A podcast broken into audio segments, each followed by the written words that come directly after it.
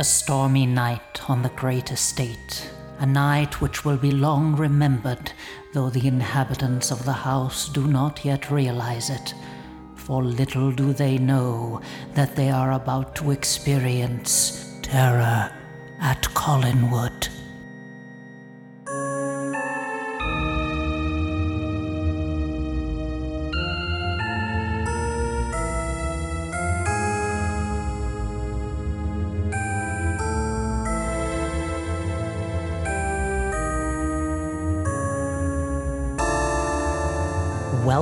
To episode 11 of Terror at Collinwood. I am your hostess, Danielle, aka Penny Dreadful.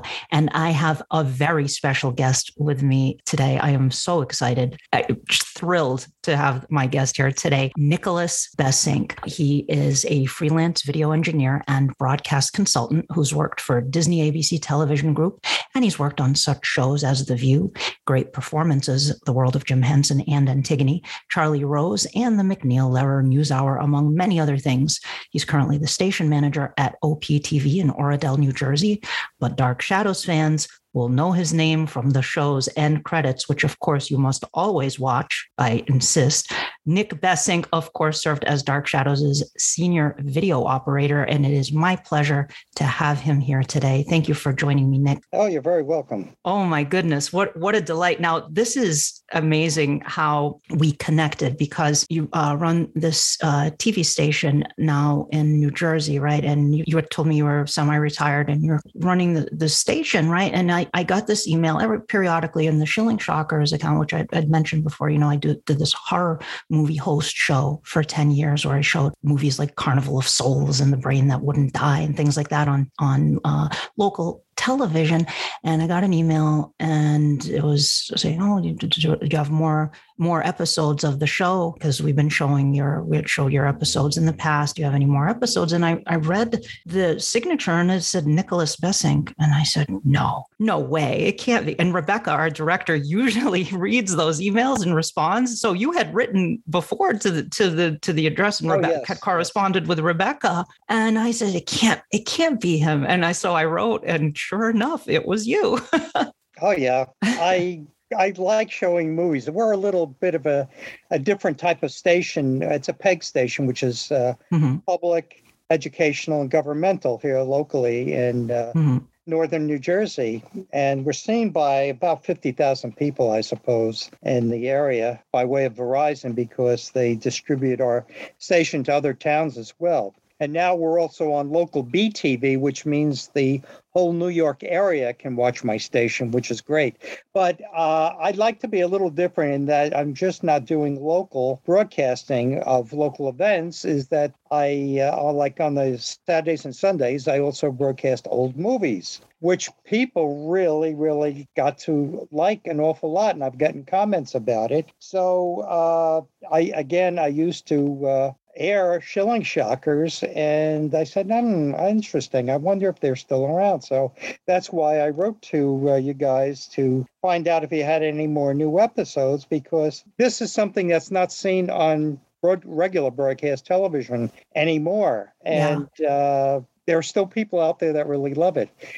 right now, there is a um, group out in California in Bodega Bay that do creature features. Mhm. So I've been taking uh, their feeds on a weekly basis and integrating that with different places where I have been able to pick up local generated movies uh, by way of you know, the horror hosts. There's like three or four horror hosts at this point, and I guess the most popular one uh, out there right now that most people can at least see across the United States was Svengoolie. Svengoolie, yeah. Yeah, I even watch it myself. Yeah. Oh, he's Uh, great. yeah, he, he's a he's a funny guy. He really Yeah. is. Yeah, and he's a ni- really nice person too. Yeah, it seems to be. Yeah. Well, well, thank you for you know continuing to run my moldy oldie episodes.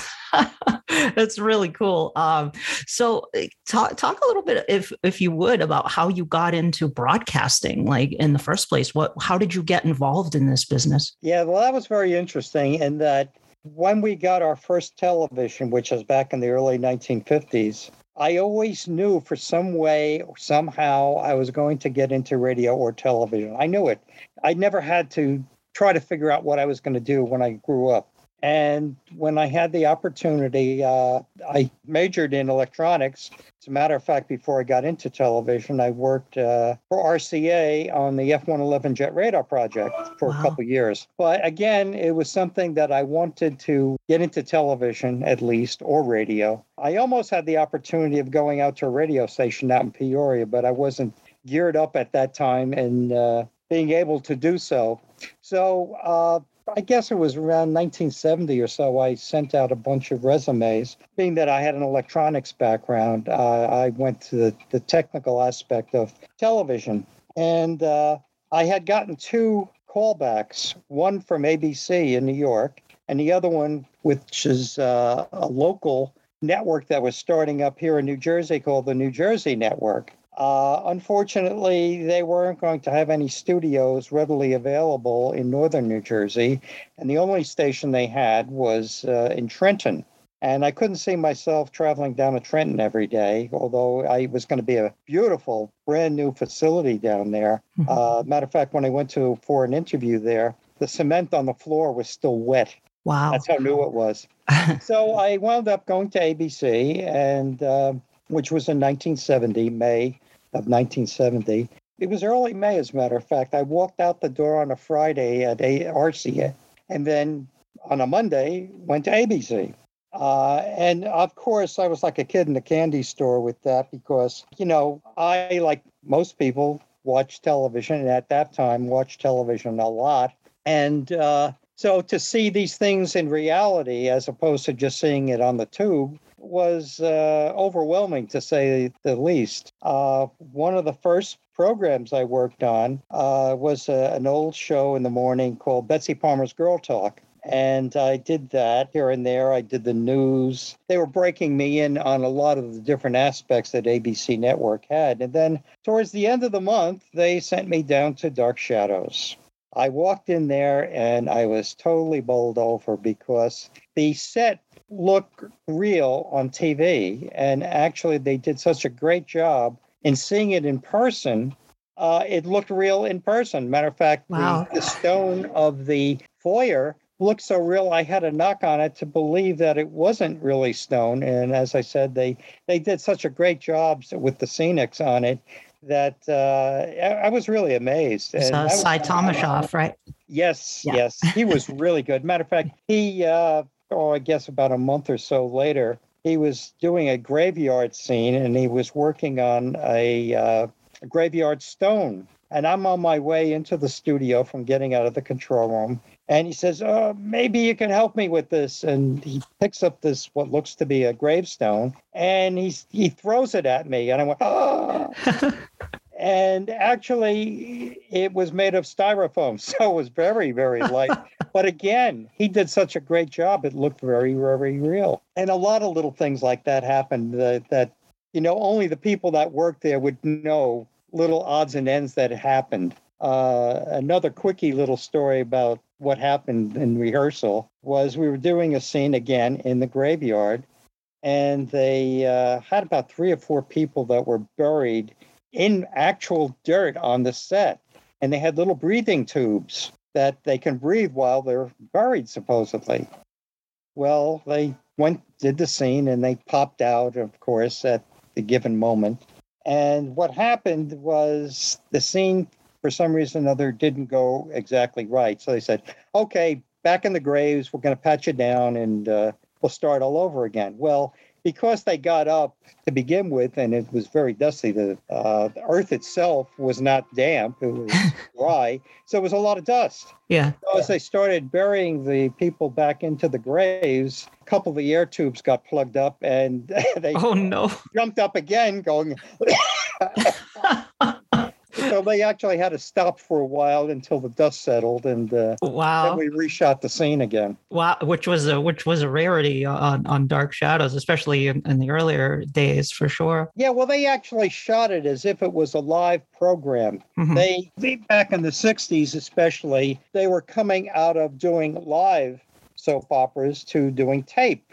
But because they were used to the fact that they were doing it live and also the fact that they had a limited amount of time that they had the tape machines to do the recordings, they really tried to shoot it as if it was live. Mm-hmm. Uh, and we even rolled the commercials in at the same time. Wow. So when you saw a commercial that appeared in the show, we actually rolled them as well. Occasionally, uh, if a sponsor had changed, they would uh, edit in a different commercial, but that wasn't uh, the standard procedure. Most times, they knew in advance what commercials were going to air at what particular time in the shows, and they rolled them. And then at the end of the day, the show was complete, ready for mm-hmm. air. And uh, and the tape machines were located in another building, correct? Like you were. Oh yeah, mm-hmm. uh, most of the tape machines were located at 66th Street, though the studio for Dark Shadows was on 53rd Street. So we had uh, lines by way of AT&T long lines that allowed us to send the signal up to the tape room on 66th Street, and they did the recordings there. And then there was limited access to those after because other programs were going to be using those tape machines, correct? Oh, yeah. Uh, yeah. Again, though ABC had a lot of tape machines, they also had a lot of programming going on. So they mm-hmm. would book a tape machine for a given amount of time and really didn't want to go over because somebody else was scheduled to use that tape machine uh, later in the day. Don't forget, in addition to Dark Shadows, they had the two newscasts they had to do The World Apart, The Best of Everything. Uh, again, Betsy Palmer's Girl Talk. Dick Cavett show was going on at that mm-hmm. time especially at six o'clock, everything rolled mm-hmm. uh, because we had so many things going on at six sure. from network news to local news to the Cavett show. And if some of the uh, soap operas were still in production, they may be taping at that hour as well. So it was very busy. Now you met, you mentioned that you you know you were an avid television watcher prior to working on. Did, did you watch Dark Shadows? Were you were you a Dark Shadows viewer at that time? Well, uh, while I was again as uh, it started, I was still in school. So mm-hmm. what happened? They said, "Well, there's a new soap opera coming out." So I made sure that I was home on the first day of air of Dark Shadows and watched it from the first day. So I wow. was actually, oh yes, very much wow. an avid fan of Dark Shadows. So you watched it from the pre pre Barnabas. You watched. Oh yeah. Oh wow, wow, wonderful. So that must have been quite something, you know, when you first saw a vampire on the show. Did you did you figure out right away that he was a vampire, or were you like, is he a vampire? Well, they they they sort of let you into it subliminally yeah. yeah. at the beginning. Uh, uh, ironically, I even have a pilot script that the original title for Dark Shadows is called Shadows on the Wall. Yeah, yeah. It's supposed to be a, a, slightly different type of show. Mm-hmm. Later on, of course, it wound up going into the uh, the idea that you had a vampire in it, but that wasn't the original idea when they first came mm-hmm. up with the show but uh, yeah, it's uh, they were it was sort of floundering actually for the 1st mm-hmm. six months or so. Mm-hmm. Also, uh, the show started out, I think, in 66th Street, either TV one or two, and it was shot in black and white. And then because uh, ABC was going into color, they actually built the studio on 53rd Street specifically for Dark Shadows. And I'm so wow. sorry I never took the book that was there as a uh, explanation of how the studio came into being. There was a nice thing that ABC put together about the studio, why it was built, how it was built, wow. and what features were put into the studio that were much different than other studios just for doing Dark Shadows. Interesting. Wow. I that's that is amazing. And this book this book existed at the studio itself. Yeah, it, it, it yeah. was sort of like uh, you know, like you would have the keys to the studio. Well, this was the uh, history of the studio, and oh. the book stayed there. Wow. And ironically, as I understood it, I think when they cleaned it out, they threw it in the garbage. Oh, that's tragic. That's why I'm saying I should have taken the book when I right. I yeah originally. right now, were you a fan of uh, of a classic horror films, a gothic horror, like the the Universal films? oh yeah, yeah, definitely. Okay. Okay. Uh, okay. And of course, when uh, the Hammer series came out. Oh yeah. I was expecting to be very similar to Universal, though they did a little different take on it and they mm-hmm. uh, shot it a little differently, had a little different flavor. but uh, yeah, definitely. I, I, I, can remember one that really got me. That was a Ray Milland movie, and it was called Premature Burial. Yeah. And that was a scary movie. I just got to recently see it again. Of course, it's not as scary as the first time you've seen it. sure. And uh, I had seen that in the movie theater, so you know it's darkened mm-hmm. and everything else. So you, you have the uh, the feeling that it was a lot scarier. But yeah, definitely, I uh, liked mm-hmm. it. And then when I worked at Channel 13 here in New York, part of my duties in working was also we used to do a, sh- a, show called Cinema 13, and part of my duties was to actually transfer films from film to videotape. And uh, in the early 70s, I was very fortunate to actually get a three quarter inch video cassette machine. So, what would happen sometimes is if I liked the movie that I was doing a transfer, uh, I'd make my own copy. This is before oh, people had DVDs to see movies. And it was very rare for anybody to actually own a movie other than maybe a movie itself that was on film and color movies especially were very very expensive. They ran like uh, depending upon how long they were up to about $700 wow. and that was just for the stock. Wow. So i i was very fortunate in that i i got quite a few movies recorded on videotape in my own collection and i was able to uh, watch them at home. And of course my friends came over and Wow, you know, these are the benefits, the benefits yeah, of working yeah. in the industry. yeah, definitely. Oh, great. Now, so uh, you you got on onto so this must have been kind of fun because you had been watching it. So yes. uh, unlike a lot of the people who were actually working on the show, you were following along with what was going on. I think by the time oh, you yeah. went on, it was in parallel time. If you were in yes. there, and yes. yeah, so in parallel. So when you went on, you were you were the senior video engineer. Could you explain what that entailed? Like, what does a senior video engineer do? Okay, well, basically, a camera in a, a, studio setting is made up of two parts. The part that most people identify with and see are the camera people that are behind the camera. They are responsible for focusing and framing the shot. But the color, the uh, look of the video coming out of that camera is controlled by the video engineer. He matches the cameras uh, as well because uh, you know cameras are dumb as electronic things are at times. And though they've really become sophisticated these days, it still requires a human eye to look at one camera versus the other and make subtle adjustments to it so that when you cut from one camera, a person doesn't look pink and the other one, they look green. So the video engineer actually does the exposure, the black level, the coloring, and works in conjunction with the lighting director to produce the image that you see on TV. And it's gotten to be a lot easier these days as opposed to the old days when we did, uh, say, shadows, because a color picture is made up of three colors red, blue, and green. And they, at that time, and even today too, although down the solid state, there were three pickup tubes. There was a red, green, and blue. And like the Technicolor process of movies, they had to be overlaid. And if they didn't overlay properly, you got color fringing. So that's why, in some instances, if you watch the show on different occasions and early TV shows in particular, you'll see may see color fringing where somebody's uh, eyebrow may be red on top and sort of greenish on the bottom because it got misregistered not because somebody misregistered, but because of time and temperature, the cameras used to drift. And you were constantly adjusting them to keep them overlaid properly. Mm-hmm. So the three colors always have to overlay properly, otherwise, you get color fringing.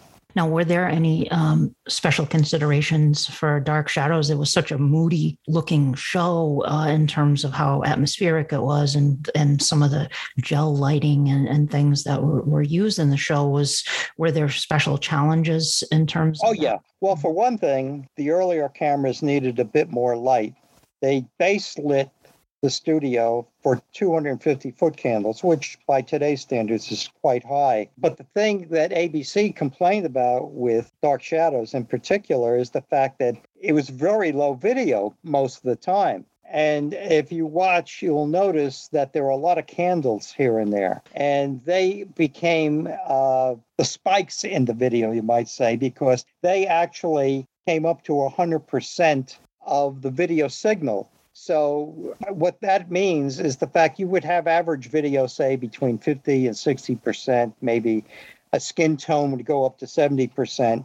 But in shadows, because of the moodiness of the uh, presentation, most things were lower level because they wanted to produce that mood. Most of the soap operas back then were very flatly lit and they were a higher value of light used.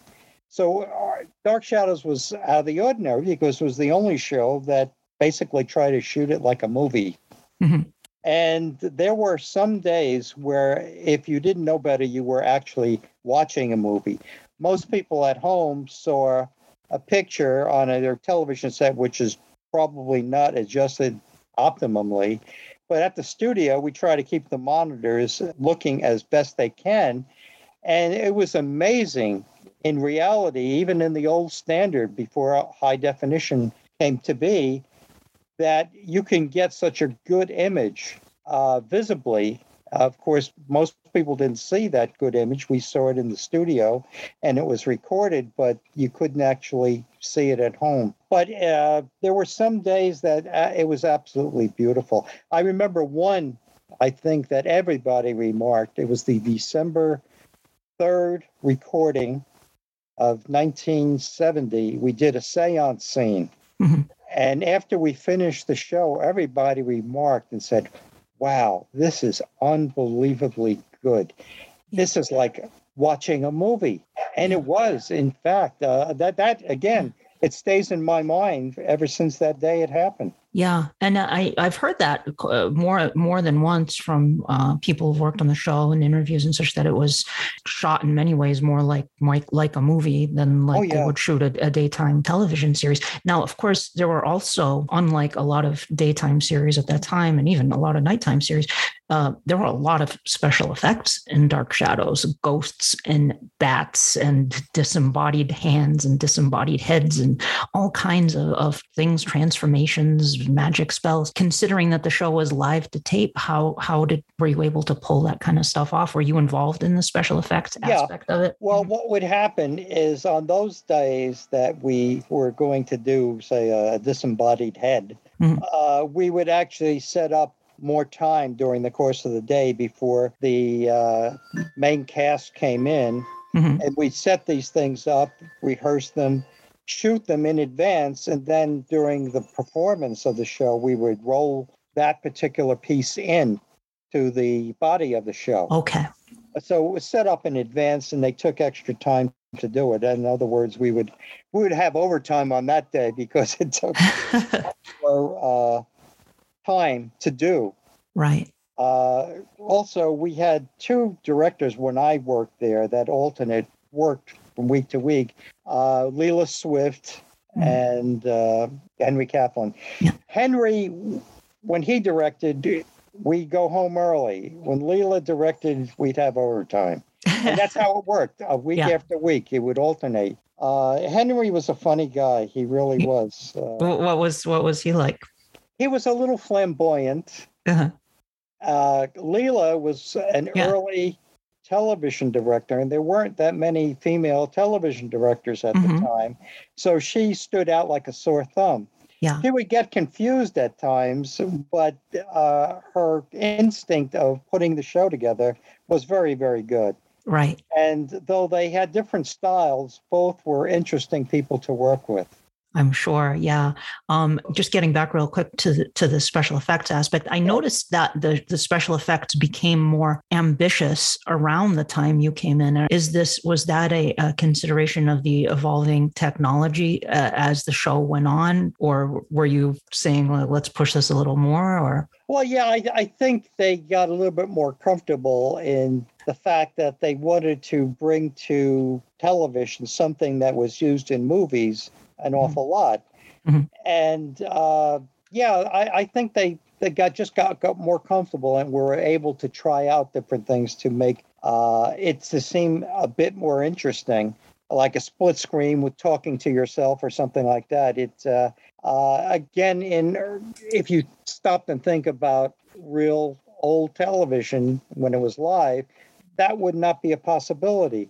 But they got comfortable with the idea that it's being recorded and you can do things that you couldn't do if it was done live. So more and more things were recorded on tape and done in editing to put them together to make sure you had the the whole production. They started using editing process mm-hmm. much more towards the end than they did early on. Right, because the the editing became because of the technology, it became more affordable later on to do. Yeah, more affordable, easier to work with because there was different mm-hmm. renditions of how you could edit and and what you could do in editing. Mm-hmm. Originally, when they just did simple edits, they were cuts only, and it was actually a machine to machine type of thing where you can either do an insert of a picture or a butt to a picture, but mm-hmm. you couldn't do any effects. You didn't have a switcher to work with to incorporate different effects. But later on, when the switchers even got smaller, they were able to put little switchers in the tape rooms so they could actually accomplish much more in the editing process than they were able to do early on. Oh wow. Okay. And how, how about the, the chroma key? Like Dark Shadows used a, used a lot of uh, of chroma key effects. So how did that work? Yeah, well, chroma key again, it was something that was around really. Oh, going back to the movies from The Invisible Man, I think was one of the biggest yeah. mm-hmm. pictures that actually uh, used it. And even in early day television, even when it was in black and white, they used chroma key, except that it was black and white.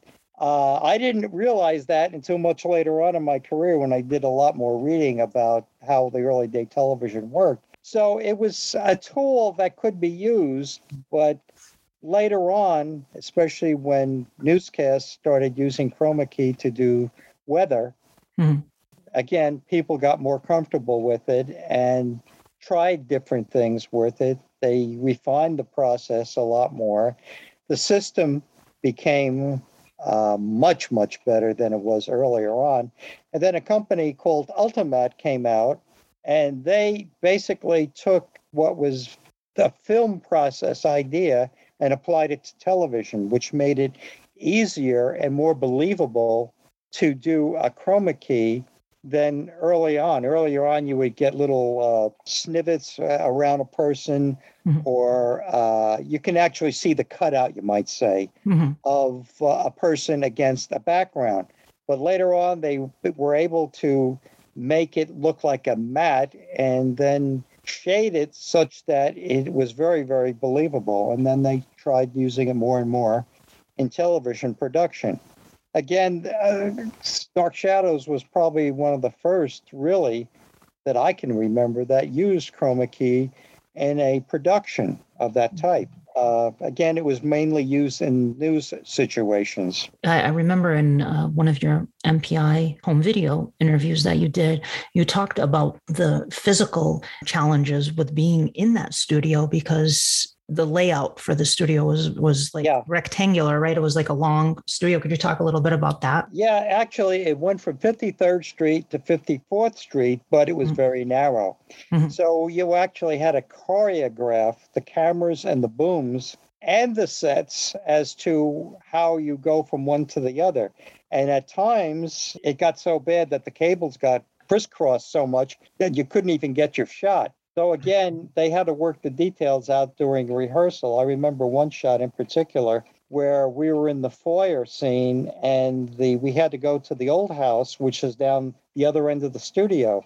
After the cameraman was finished with his shot, he literally ran with the camera down to the other end of the studio, focused in, and within a split second, they took him on the air and he was panting while he wow. was doing it. Wow. It was it was unbelievable. yeah, I think a lot of people don't uh, realize, you know, that it was kind of cramped quarters to get all those sets in there and yeah and uh, sometimes you will catch a glimpse of the, of the, the boom mic or the camera. And I remember one instance there was uh, Sarah Sharon Smith uh, was running out of Collinwood and she was running to the cemetery, and they had established that the cemetery was some distance away from Collinwood, but the camera moved a little too far yeah. to the right, and she's already in the she ran right into the cemetery, so she's already there. It's like wow, that was fast, you know. Uh, so, but it was kind of cramped cramped quarters. I posted some pictures uh, recently that were were sent to me by Rob Saccone, whose uh, uncle was a cameraman on the original Ah. Dark, Dark Shadows. And so uh, you can see that there are a lot of people there and there's a lot of equipment there because what we see as viewers on television is you know you see the drawing room of collinwood you see the foyer and you see the actors uh, doing a scene but around them surrounding them there was so much going on and i think you really get a, a sense of it there must have been it must have been quite a frenetic kind of vibe i would imagine right Oh yeah. Well, again, you you had to get people that you know are ready to set up for the next scene, whatever that might be. We had as many as eleven sets up in the studio at any one given time. If we were fortunate where we're only using a few, that was gravy for us. but when they had a lot of sets, yeah, it was uh, very very tight. We had the stagehands, the lighting people, uh, and then of course pre-setting what had to be done. And I don't know if you know or uh, realize that even the music was put in live. We, during rehearsal, had uh, a bunch of discs in the audio room, and a woman by the name of Sybil Weinberger Mhm. was the audio supervisor, and she would pick cuts that Robert Cobert had uh, scored for different sections of Dark Shadows. And she would try out different sections and when that had to be cued, when it had to be opened up, when it had to be taken out. Again, a lot of that stuff in soap operas of today is done in post production, it's not done live. Mhm. But back then, it was done live. wow do you so we know had turntables in the back of the uh, audio room were just were set up to do those music cues. Now, do you know if if Sybil was planning those cues in advance, like which one she was going to use for that episode, or was she sort of winging Well, it? or- She got to know the the run of the show and what worked where. Mhm. So she knew a lot of the music cues, but uh, again, during rehearsal, what she would do, she may think she likes a certain cut and play it and say, "Nah, no, that's not it. Let me try a different one. Okay. And she would do that. And then, of course, she would make notes and then later on give the uh, audio engineer the script as to when to open up the micro or the pots for the music cues because they had to be killed at certain times, they had to be opened at certain times. Mhm. Uh, it was, uh, again, a choreography even in audio. Plus, for this particular show, we also had a uh, sound effects person that was located in the studio, Tom McHugh, hmm and he would do all the sound effects. While the show was being taped. Yes, Wow. It's like live. It's like uh, like golden age radio in a lot of ways. exactly. That's Yeah. what was impressed me about the show to begin with Mhm. early on. Were you in the booth primarily, or were you down on the floor? Okay. Yeah, I, I during rehearsal sometimes I would go out on the floor to watch the uh, blocking of the show. Uh, and other times I would be inside just watching and making notes as to uh, what changes I might have to make. Also talk to the lighting director as to what is Mhm. coming up next, what to expect, and what we should do. That was uh, Mel Mel Handelsman, right? Mel Handelsman, yeah. Yeah. And it's amazing that uh, the actors really knew the lighting director's feel. In other words, uh, I remember Mel was on vacation uh, one week and we had a different lighting director. And Grayson Hall remarked to uh, the person next to her, and I forget who it was at this time. She says, You know, this looks awfully different. I don't think Mel's lighting today. She was right. Wow. You imagine you just yeah, just being there every day and you just get the sense of what that should feel like compared to somebody else doing it. Sure. Um, do you have any uh, you know, you mentioned Grayson Hall. Do you have any particular fun memories of of any of the actors in the show? I know you were in the mainly in the booth, but you must have had some some interactions with. Well, what- what was interesting is uh, I think John Karlen, to a certain extent, was somewhat of a uh, a fan of the show too, because at times, if he was outside doing his piece, he would come into the video room and sit with us and talk to us while the show was going on. Oh, that's great. Yeah, he uh, he was a regular nice person. He really was. Yeah, everybody loved John Karlen. From every anybody I've talked to or met him or interacted with him is always cracks a smile whenever his name comes Yeah. up. Actually, we, I went to a uh, a reunion. I was up in Tarrytown a Mhm. few years back, and uh, Karlen and uh, Pennock said to me, you worked on this show? He says, You must have a picture of Dorian Gray in your closet because you don't look like you're old enough to be work on this show. I said, Yeah. I said, I was very young when I first started. I said I was in my early 20s. So, yeah, I, wow. I was. Uh, how about in the booth itself? Do you, do you have any f- kind of fun memories from being in the mix in there, or were you so focused on what was going on that it? Well, we chit chat back and forth. Uh, we, mm.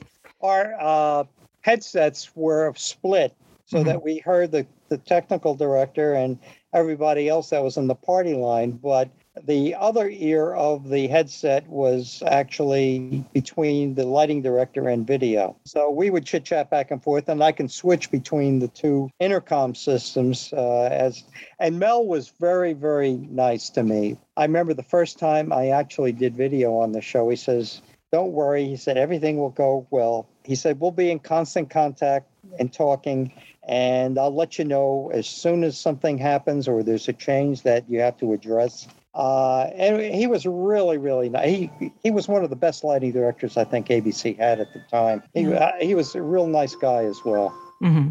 How about uh, did you do you work did you work with uh, Rudy Piccirillo and Ross yes, Skipper? Rudy well? and Ross Skipper, both of them. Yeah. Mm-hmm. Matter of fact, I was usually down there if one or the other was out. Oh, okay. Always so, to fill in with during their vacation time. Oh, I so you, would you alternate or would you be there? Yeah. yeah. Oh, I see. Okay. Mm-hmm.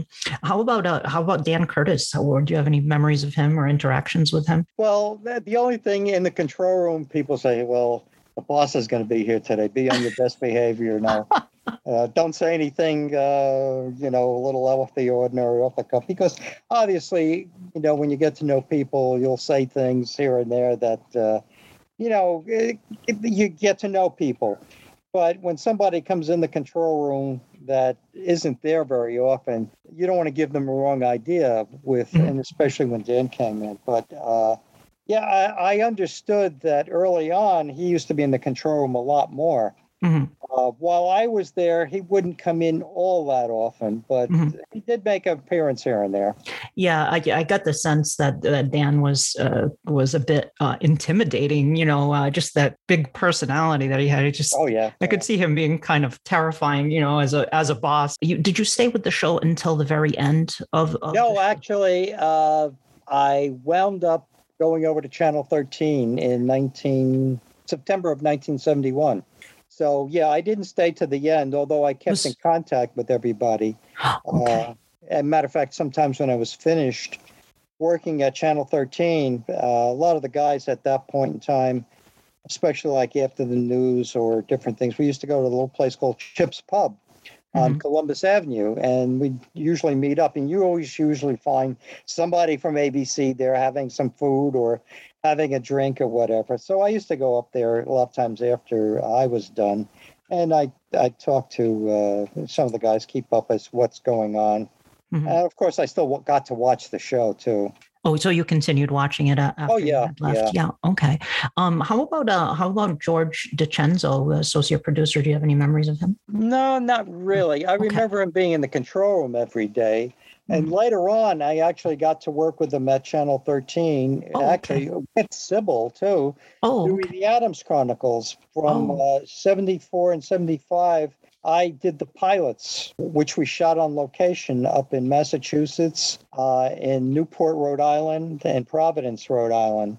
And they were involved with that. Uh, ironically, not many people got to see the pilots outside of the Congress of the United States because they changed some of the cast when they actually went into production. Mm-hmm. So they couldn't show uh, John, John Adams being different in one episode versus the other. And so uh, very few people ever got to see the pilots, but they were shot well. They were, again, it was all location shots. Uh, I, I remember one in particular where we were going up, I think it was Essex, Connecticut, uh, and we were sh- shooting at the Sally Dodge estate. And I got there like three in the morning, and there's lights, and you see this glow around the building. And they were shooting a very tender shot with John Adams and his wife. And uh, again, it was a night scene, and they shot it at night. And so they had uh, lights in the windows so that when you look inside the house, it's and it was a real house, wasn't a set.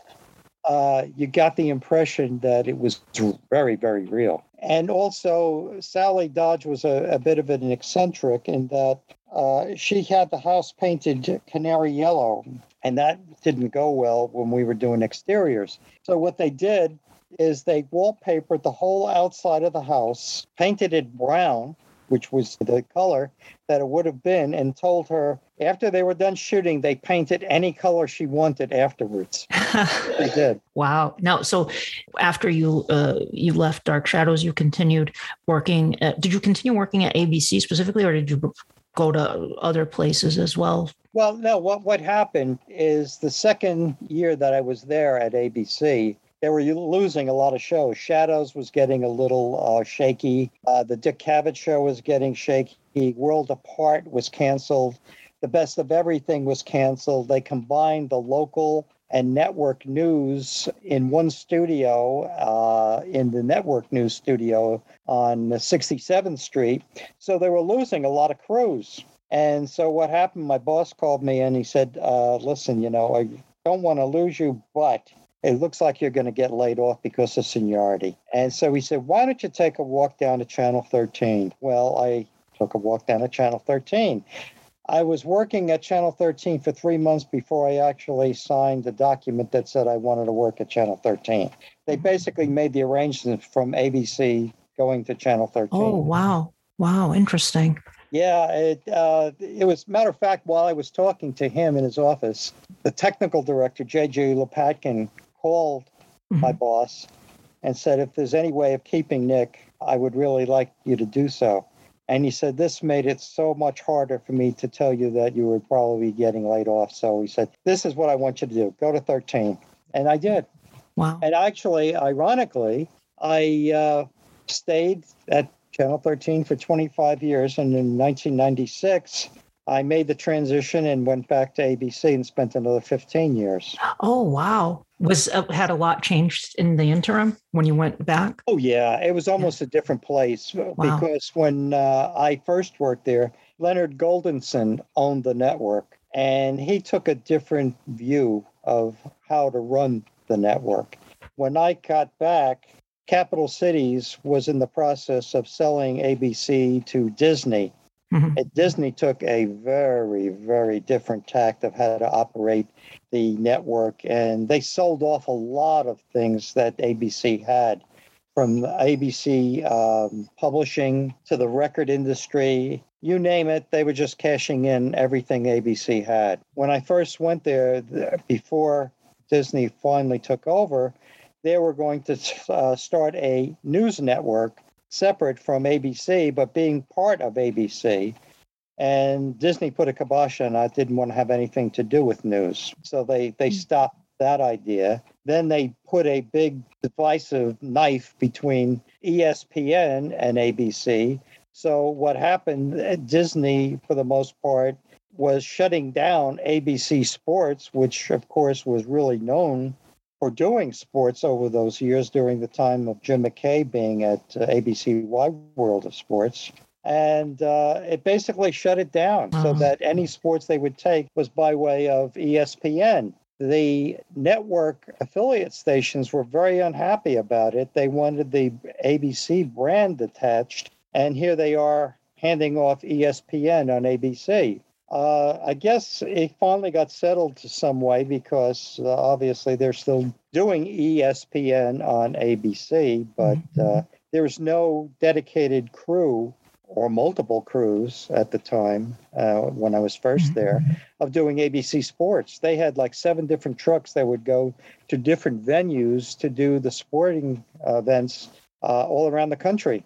Mm-hmm. And now they have zero. The only tr- little truck they have at the network is for doing Good Morning America in the park and also some uh, location shots here and there. But their big trucks that they once had for doing sporting events they're all gone. Oh, that's too bad. It is. Yeah. It was a different company when I came back. They mm. they were the leader in sporting. Yeah. Uh, yeah. Among the networks. So uh, you mentioned that uh, Dark Shadows was getting shaky. That they could tell uh, while you were there. Did you were you aware of that? Because my understanding, I mean, there were still the kids were always still outside the studio. I Oh, don't know yeah. if, you, if you remember that. Yeah. Oh yeah. Matter of fact, I uh, I was coming out of the studio one day and I had a script that I was marking for the next day, and some kids came up to me and they said, "Oh, we want your autograph." I said, "Well, I'm one of the the technicians. I'm not uh, one of the actors." That's all right. We want your autograph anyway. So I had a signed autograph. It is the only television show I've ever worked on where I actually had to sign autographs. That's awesome. And well, and to this day, I mean, Yeah. everybody, when I saw your name, I said, Oh my God, it's Nick Besink. What? You know, it's like, it's exciting, you know, because you helped to create that show, you know, and uh, it's something that we yeah, it was very near and near and dear to me because Yeah. it was also the first show I ever got network credits on. Was it really? So, Yeah. oh, okay. As a Wow. matter of fact, I have one of the early kin. I at that time, you know, nobody could have a videotape because Yeah. they were just two inch. Mhm. So I uh, got one of the uh, guys who worked in the film department because at the time they used to make kinescope recordings Sure. of the show. So I have a black and white kinescope of one of the early shows I ever worked on. oh, that's with My great. credits running.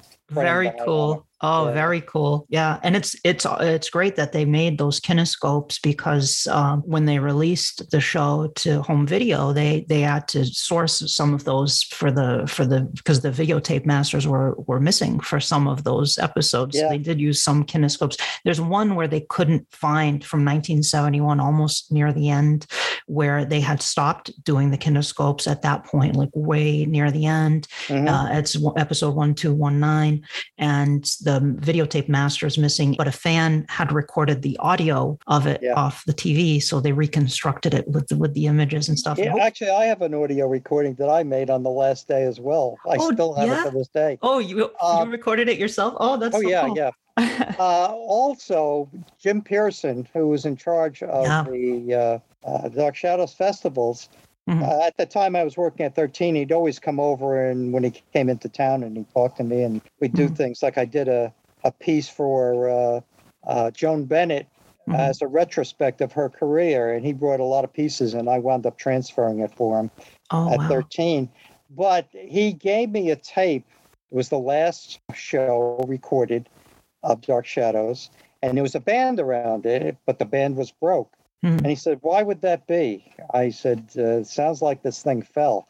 I opened it up, and the tape reel must have fallen out at some point, bent over the videotape Ooh. and uh, it wouldn't play, of course, at point that point.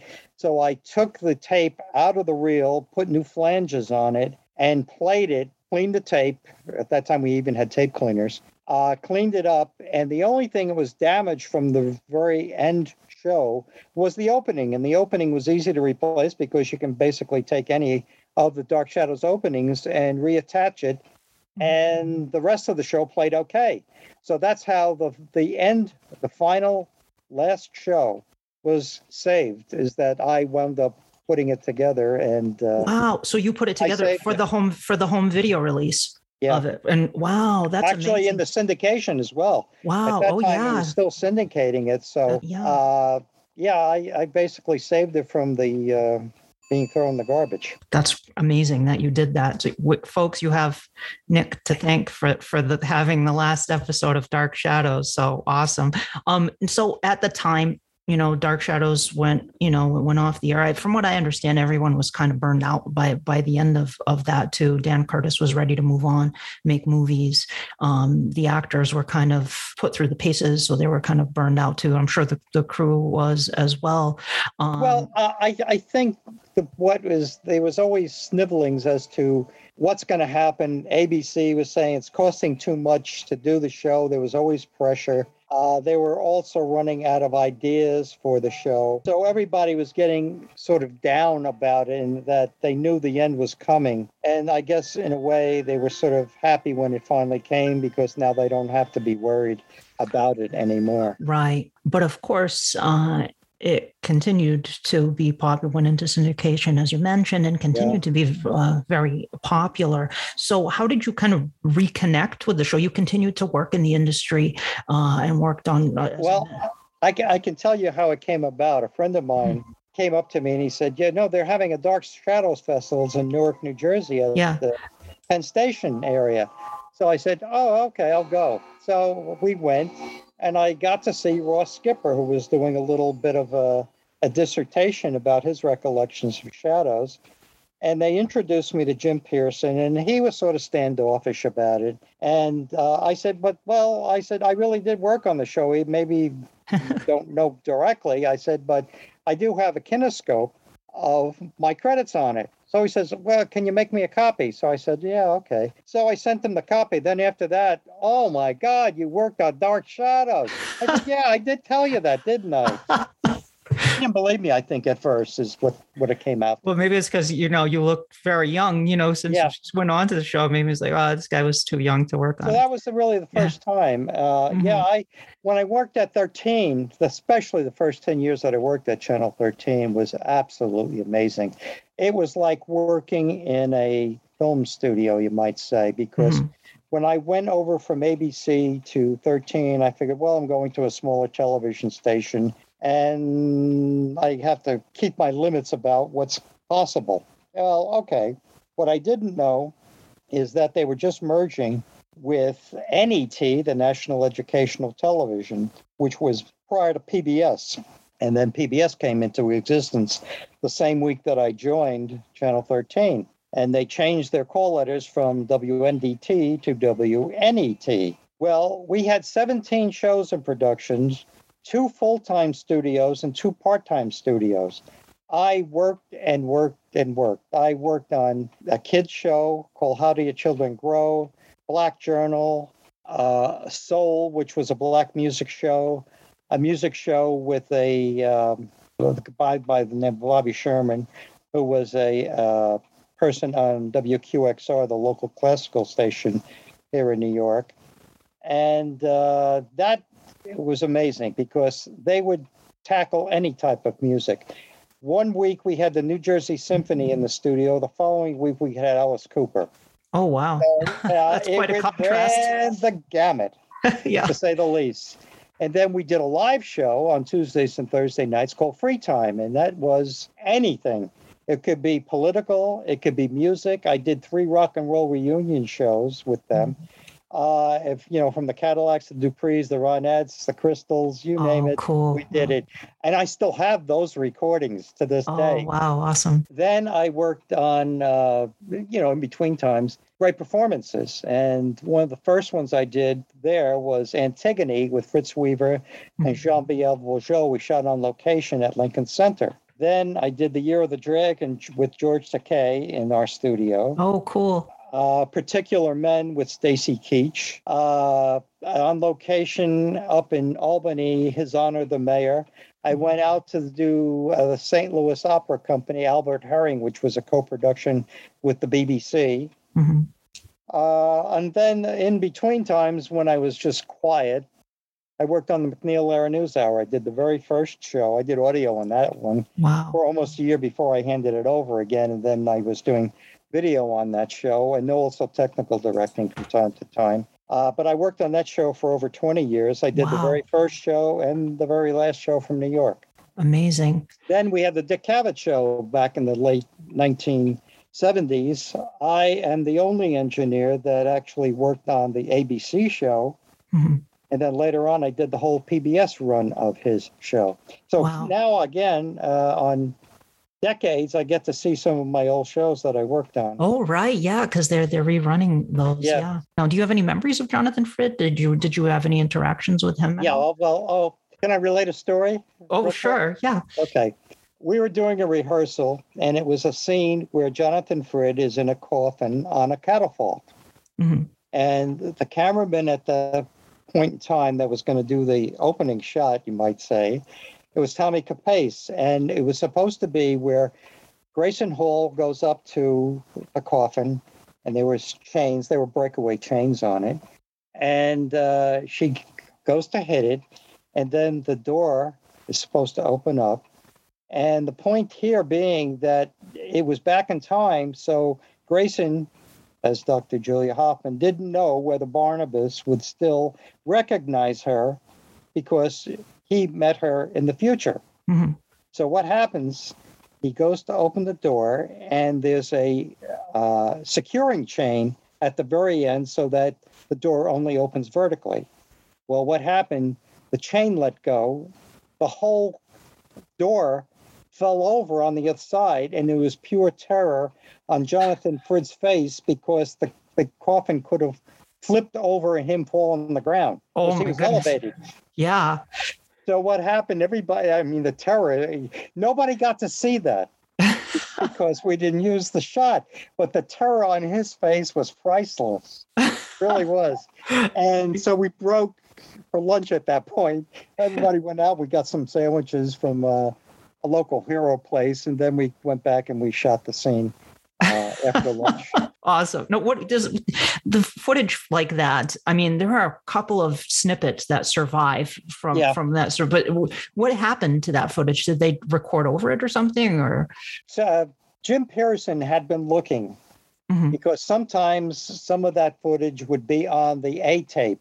mhm. They recorded a high band and low band tape, which meant they were two different, somewhat systems that recorded, and they didn't know which they were going to use for air, whether it was be a low band machine on playback or a high band. And so what happens, some of it was put up, they would use one tape for uh, the final air, whatever that's going to be. And sometimes at the end of the tape, you'd see some of these outtakes. Mhm. Very few of them actually were recorded or saved. Okay. Uh, there are a few, but not very many. Yeah, I've only I've only seen a I've seen a couple of those. And because this was in rehearsal, it wasn't recorded.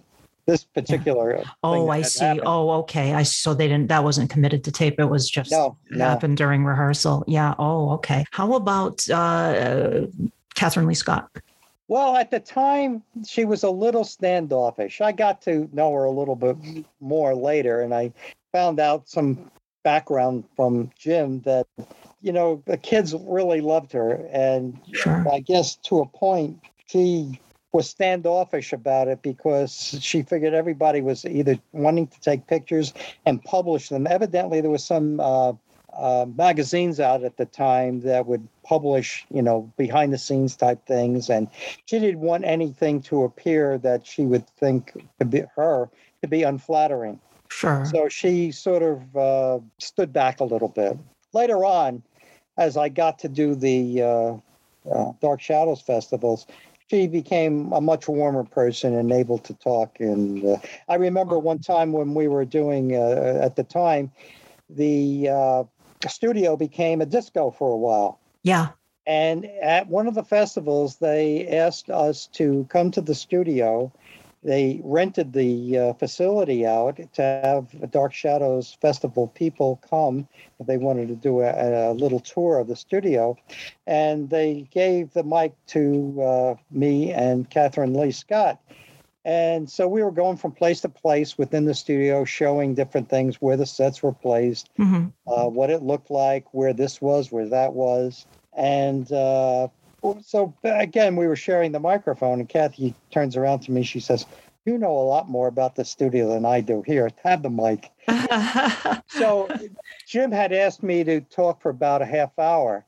I wound up speaking for an hour and a half, and I still had more in me to go. Yeah. Oh, and they wow. said, Okay, uh, that's enough for now. Yeah.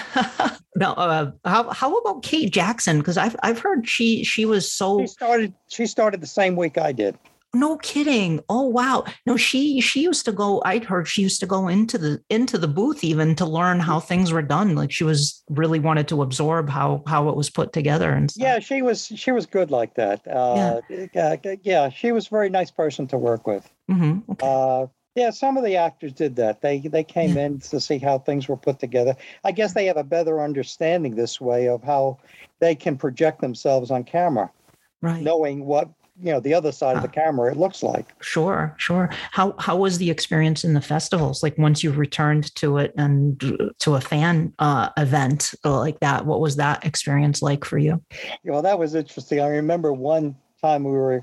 I was coming back to do. We, we had like at the end of the festival, they would always have a banquet. Mhm. Well, I and my wife came back, and uh, we were waiting around for them to set up. And in the meantime, Joan Bennett was still writing some uh, autographs. I think Kathy Leigh Scott was as well. And uh, I was talking to somebody, and my wife pokes me. and She says, uh, "They're waiting for you." I said, "What do you mean?" they're waiting for your autograph. I said, You got to be kidding. Hmm. I turned around, there was a line waiting for me. awesome. Oh, I love it. That's great. Yeah, so, and I always signed my name, but I also put what the scripting for the day was. And ABC's um, subscript to indicate Dark Shadows wasn't DS, it was DRK. hmm So that's what I put on it. I always put the DRK that they know Oh, it was really me and it was real because the only people that would know DRK would be the people that worked at ABC. sure. Oh, that's so cool. Now, do you have you heard anything about the the them doing the festivals? Like Jim Pierson seems to have stopped doing them. I guess. Um, Yeah, the- he was. He, I guess he figured after the 50th anniversary, uh, it would taper down. Plus, he got involved with PJ Lubinsky in doing the music shows. Sure. So that's devoting a lot of his time. Kathy Leigh Scott wants to have him still do the festivals, Sure. and uh, she's been pushing him. Whether he will do another, I don't know. I Yeah. haven't talked to Jim for about a year, so Yeah. I don't know at this point. Although another friend of mine keeps in touch with him a lot more because he was doing audio for Jim, and usually Jim will call him and say, "Hey, listen, uh, we're going to be doing this or this. Are you available?" And uh, so then sometimes I would help out, like when they were doing some of the uh, background records when I was up at um, Louis Edmonds' uh, Oh, apartment. Uh, I was working that particular day and couldn't get off, and he did the recording of Louis and a couple other people at Louis' apartment. yeah. But I set it up. I did the lighting for it. I set up the audio for him, and I said, "All right, you know, this is you can go with it." Matter of fact, I don't think I've ever seen the final cut of that. As a- Wow. So the it interviews. probably we- appeared. Yeah, probably appeared on one of the uh, added features of some of the DVDs. But I haven't gone through all the DVDs. Oh, sure, yeah. Louis Louis Edmonds interviews, yeah, in the uh, in the MPI releases. So that was you that that that helped produce that. Oh, that's Yeah, great. yeah. What was what was Louis? I, I get the sense Louis Edmonds was was really fun uh, to be around. Yeah. Uh, well, also he had like a little cabaret act, Yes, yeah, and uh, he uh, was on uh, All My Children for a number sure. as well. So he took a little bit uh, out of that. He had some original songs that he would perform, and uh, yeah, I was at a couple of the cafe club outings that he had that was recorded.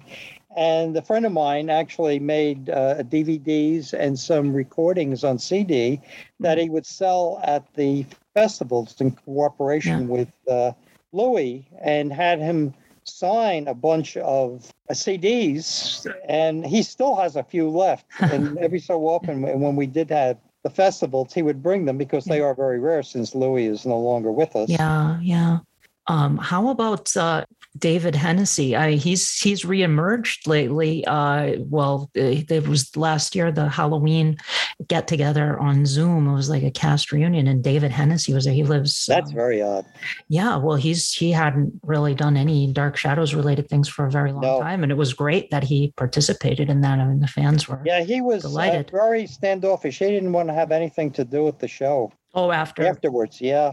I had heard it was Uh, uh, some fans kind of went to one of his restaurants and kind of made a scene, uh, and that he didn't like that. It was kind of a.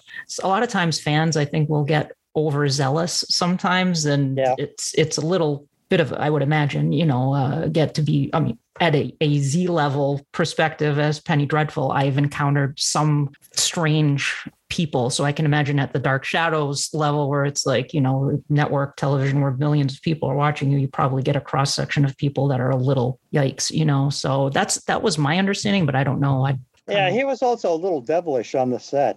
was he, yeah. Yeah, be- I remember one scene we were doing. We were setting up, and they, they were ready to do their lines. Uh, the girl who was playing Hallie was in front of them, Oh yeah. and uh, we had a side shot. And during the time that they were just sorting, uh, sort of looking intense at the camera, he was undoing the dress of Hallie. Oh no. really? So yeah, he just you know doing some odds and ends. He Troublemaker, unbuttoning it. Yeah, yeah, he was a little troublemaker like that. Then there was another scene where uh, they had to stop uh, the recording of a continuance of a particular part of the script because he was coming up in to do a voiceover announce, which was in the back of the video room in the maintenance area where we had the announce booth. And somebody else was coming in at the same time, and the announce door and the exit door clashed together and broke his arm.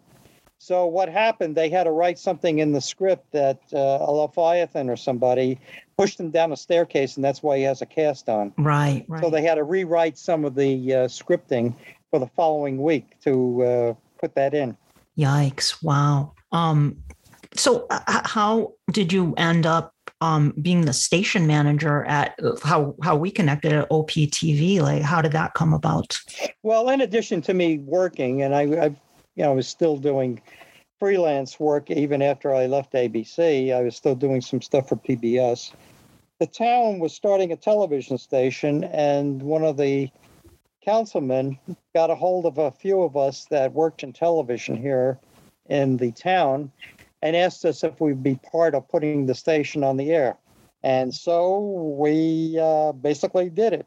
And uh, matter of fact, they just converted the station over to HD. And as of this past April, we're in HD on Verizon system. But yeah, I still run that. And uh, I try to mix between local uh, programming and uh, other programming that I acquire. Mm-hmm. We belong to the Jersey Access Group, which in, uh, in part uh, is affiliated with the TelVue Corporation, which makes video servers for different stations. And they host a sharing server down in Princeton, New Jersey. And people from Massachusetts down to uh, Florida, and even out to the West Coast to a certain extent, share programming on it. So we can put programming on the shared server, and the members can take programming from the server to air on their local stations. And that's how I actually fill my broadcast day with a lot of stuff that I get from the TelVue server. Nick, um, closing thoughts on your time on Dark Shadows and kind of re- reflecting on, on the show. Um, I mean, I'm sure at the time, even though it was really very popular at, at the time, uh, were you aware that it or have kind of an idea that it would last, uh, you know, all these decades later? And how do you feel about that? Well, as I said before, for me in particular, it uh, has many firsts since I got my first credits on it. It was the first show that of any notoriety that people really remember, which is great. Uh, I knew it was an out of the ordinary show, even at the time, because there's no other soap opera that was ever like this or ever tried to be like it. Uh, I knew it was different. I enjoyed working on it. I enjoyed watching it. And, uh, but when it got to the point where fans were really calling for it to be aired, uh, I knew at that point in time that it's going to be a Star Trek type event. People mm-hmm. will remember it and remember it and remember it. Mm-hmm. And to a certain extent, it was like a little family working there. Yeah. Uh, you know, you work with these same people day after day. You get to know them to a certain extent, sometimes more than others. Mm-hmm. And uh, it's a good memory. It's a good memory for all of us who have been associated with the show. Wonderful. I don't know if you've heard, but they're they're trying to do a, a sort of a next generation sequel series to Dark Shadows. Now, Mark B. Perry is trying to get this off the ground. It was going to be uh, going to the CW, but that that didn't work out. But I guess he's pitching this um, idea of like a kind of a Star Trek: The Next Generation, but for Dark Shadows. Yeah. What do you think about that? Uh, it will be interesting, but you know, like anything else, when you do a sequel, it's not like the original. Mm-hmm. However, that's not to say it couldn't be as good as or better. Uh, I guess time will tell, and depending upon how they handle the show, mm-hmm. whether it goes over with the public or not. Obviously, people will always have fond memories of the original, and there are many Facebook pages dedicated to oh, the yeah. old 1966 to 72 uh, show that didn't stay on. Ironically, too, it was the first show in New York that went color. The other show that went color was uh, General Hospital, which of course is still on the air. They went on the air in color within a week of each other. Yeah, I'd, I'd heard that ABC that uh, Dark Shadows is the first ABC show to to be in in color. Uh, I I think they could have. I mean, they only say oh they ran out of ideas, right? I've said this before in previous episodes of the podcast. Dark Shadows was known for lifting or incorporating classic horror tales into the the mythology of the show itself and doing sort of the dark Oh, yeah. shadows take on it and there are so many of those tales that were left untouched you know where i think they could have continued to pull from the the sort of the vast pantheon of of classic terror literature you know to continue perpetuating it um Yeah, I think some of the uh, old writers of the show may have been just getting tired right and didn't want to pursue it. But Had they Sure. changed writers uh, that had a different take, yes, you're probably right. They could have expanded on what was there and have the Mhm. show evolve. sure But uh, I think the pressure from ABC about costs Mhm. and you know being canceled uh, this week, being canceled next month, was weighing on everyone. Well, Nick, I really appreciate you taking the time to do this. Thank Oh, you so nice. much for for meeting with me and for for answering my questions. And I'm sure everyone will be delighted to hear from you.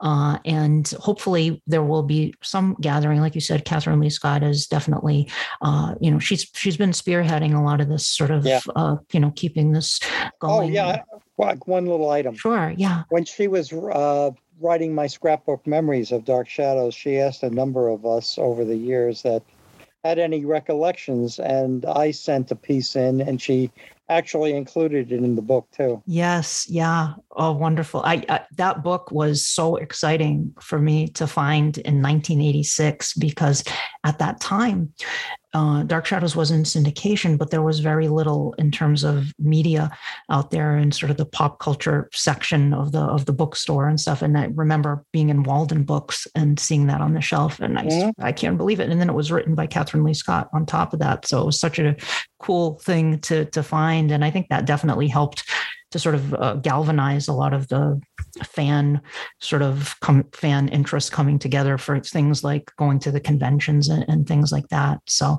uh, hopefully things will continue in, in that vein. I know there there are gatherings periodically. Obviously, you know we've been in a pandemic, so uh, now we're things are hopefully going to improve going forward uh, with vaccinations and all that. So hopefully we can get back together and, and do some, Yeah. something fun. So absolutely. When do you think you'll be putting this up, uh, posting it so that people can listen?